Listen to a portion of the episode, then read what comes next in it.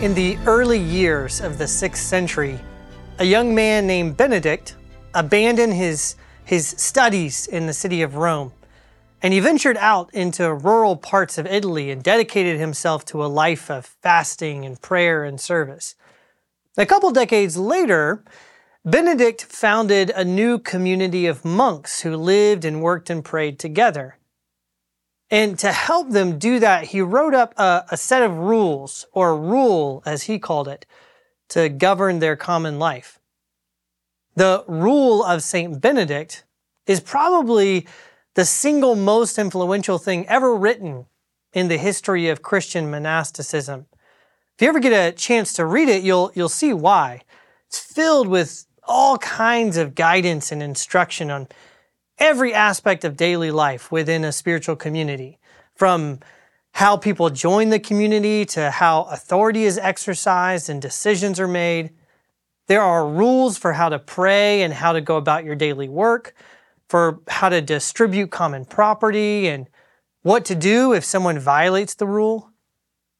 But of all of the instructions it contains, one of the most interesting and commonly discussed is the rule that tells the monks how they should respond when a guest or traveler shows up unexpectedly.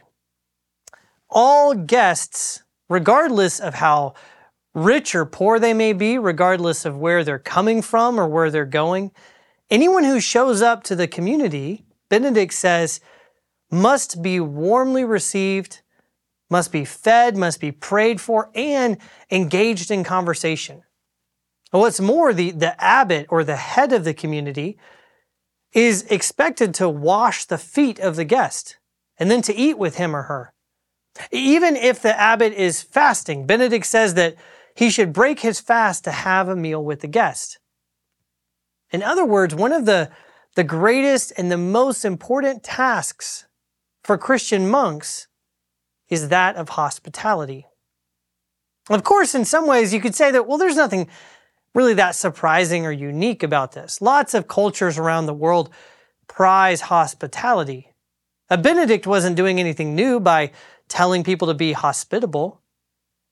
On the other hand, not everything that Benedict says about hospitality is, is quite so universally accepted.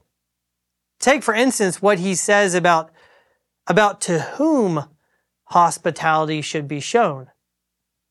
Most people are pretty particular about who they welcome in into their home and sit down for a meal with. You don't just invite anybody into your house. You invite people that you like and admire and you that you want to get to know better. You try to confer your hospitality on worthy guests. But Benedict says that the monks must regard all guests, regardless of how worthy they may be. They must welcome them.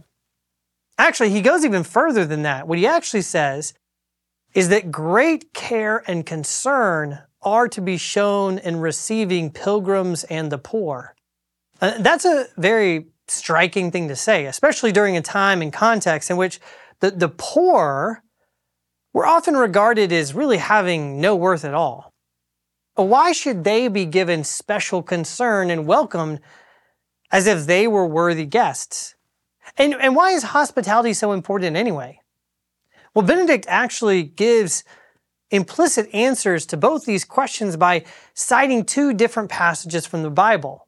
First, he cites Matthew chapter 25, where Jesus says that whoever receives the least of these receives him. That's why it's so important that we pay particular care to the poor and to travelers, Benedict says, because because in them more particularly Christ is received. But why is this obligation toward hospitality there in the first place? Benedict also answers that question a little less directly, but he answers it by saying that after the feet of a guest have been washed, the monks should recite a verse from Psalm 48. God, we have received your mercy in the midst of your temple. Now, at first, that may seem like a rather strange choice of a scripture to read when washing someone's feet, but if you think about it, there, there's a clear logic. We are those who have received and experienced the mercy and kindness of God. We have been welcomed and washed by Him, and so, for that reason, we extend welcome to one another.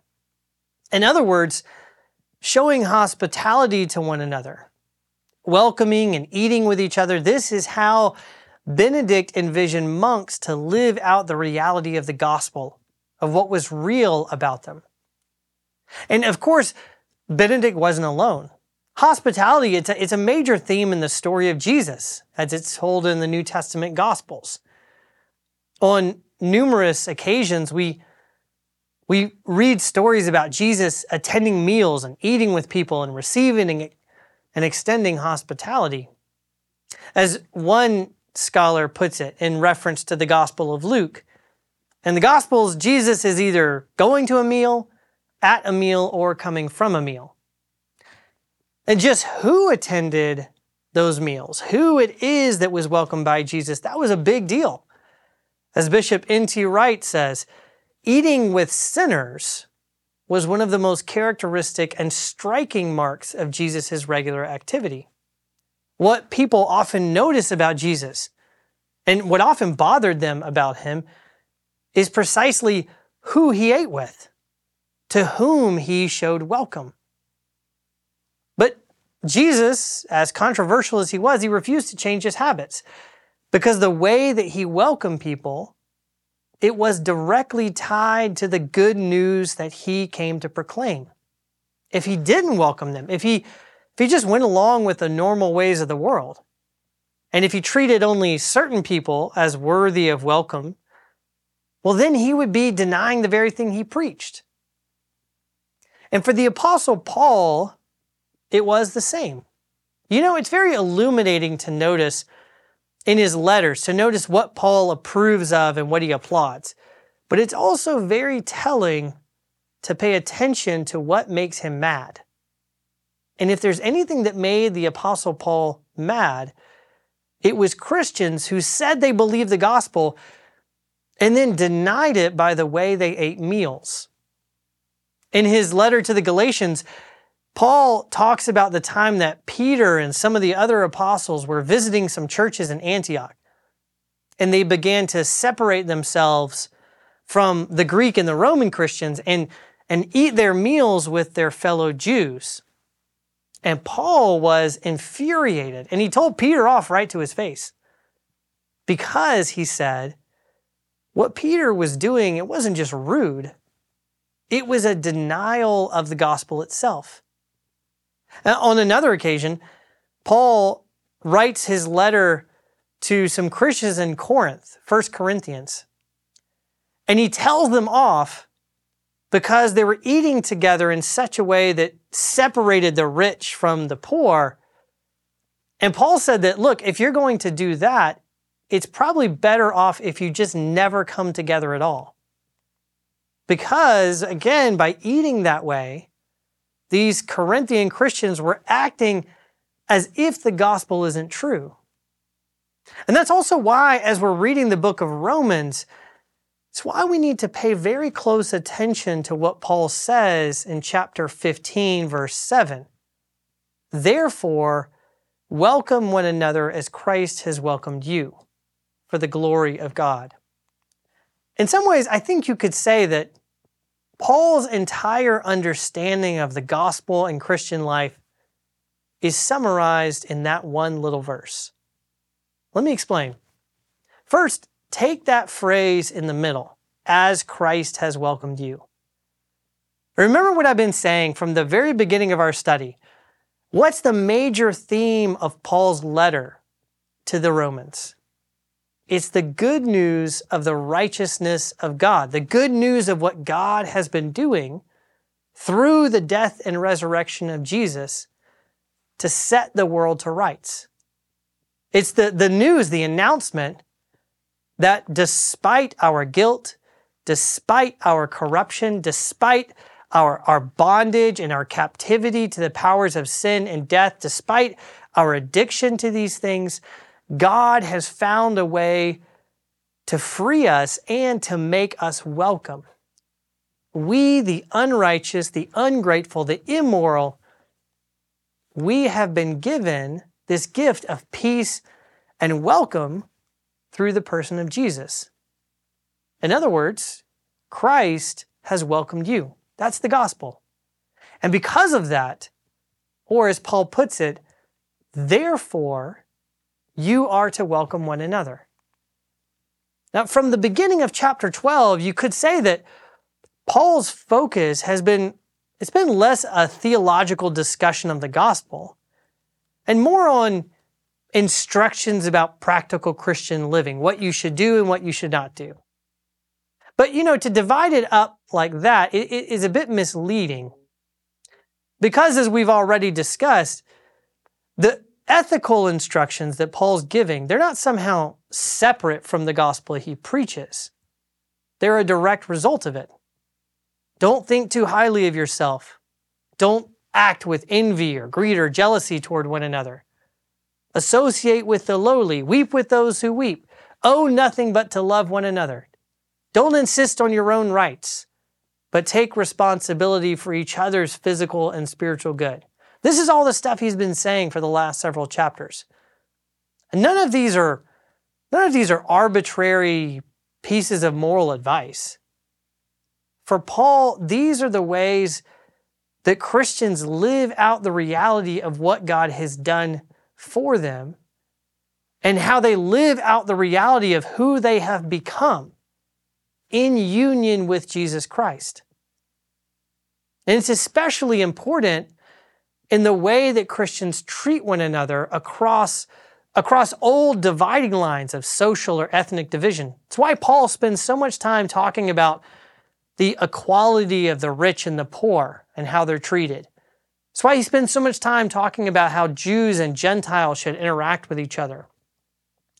Because he's worried that just like the Apostle Peter, and just like those Christians in Corinth, that the Romans, they might be tempted to fall back into the old patterns of relating to each other, to the old ways of thinking about who they should associate with or eat meals with, who's important and who's not. As he points out in Romans 15, verses 8 through 12, Jesus became a servant for the sake of both Jews and Gentiles. He died so that they might both be made welcome.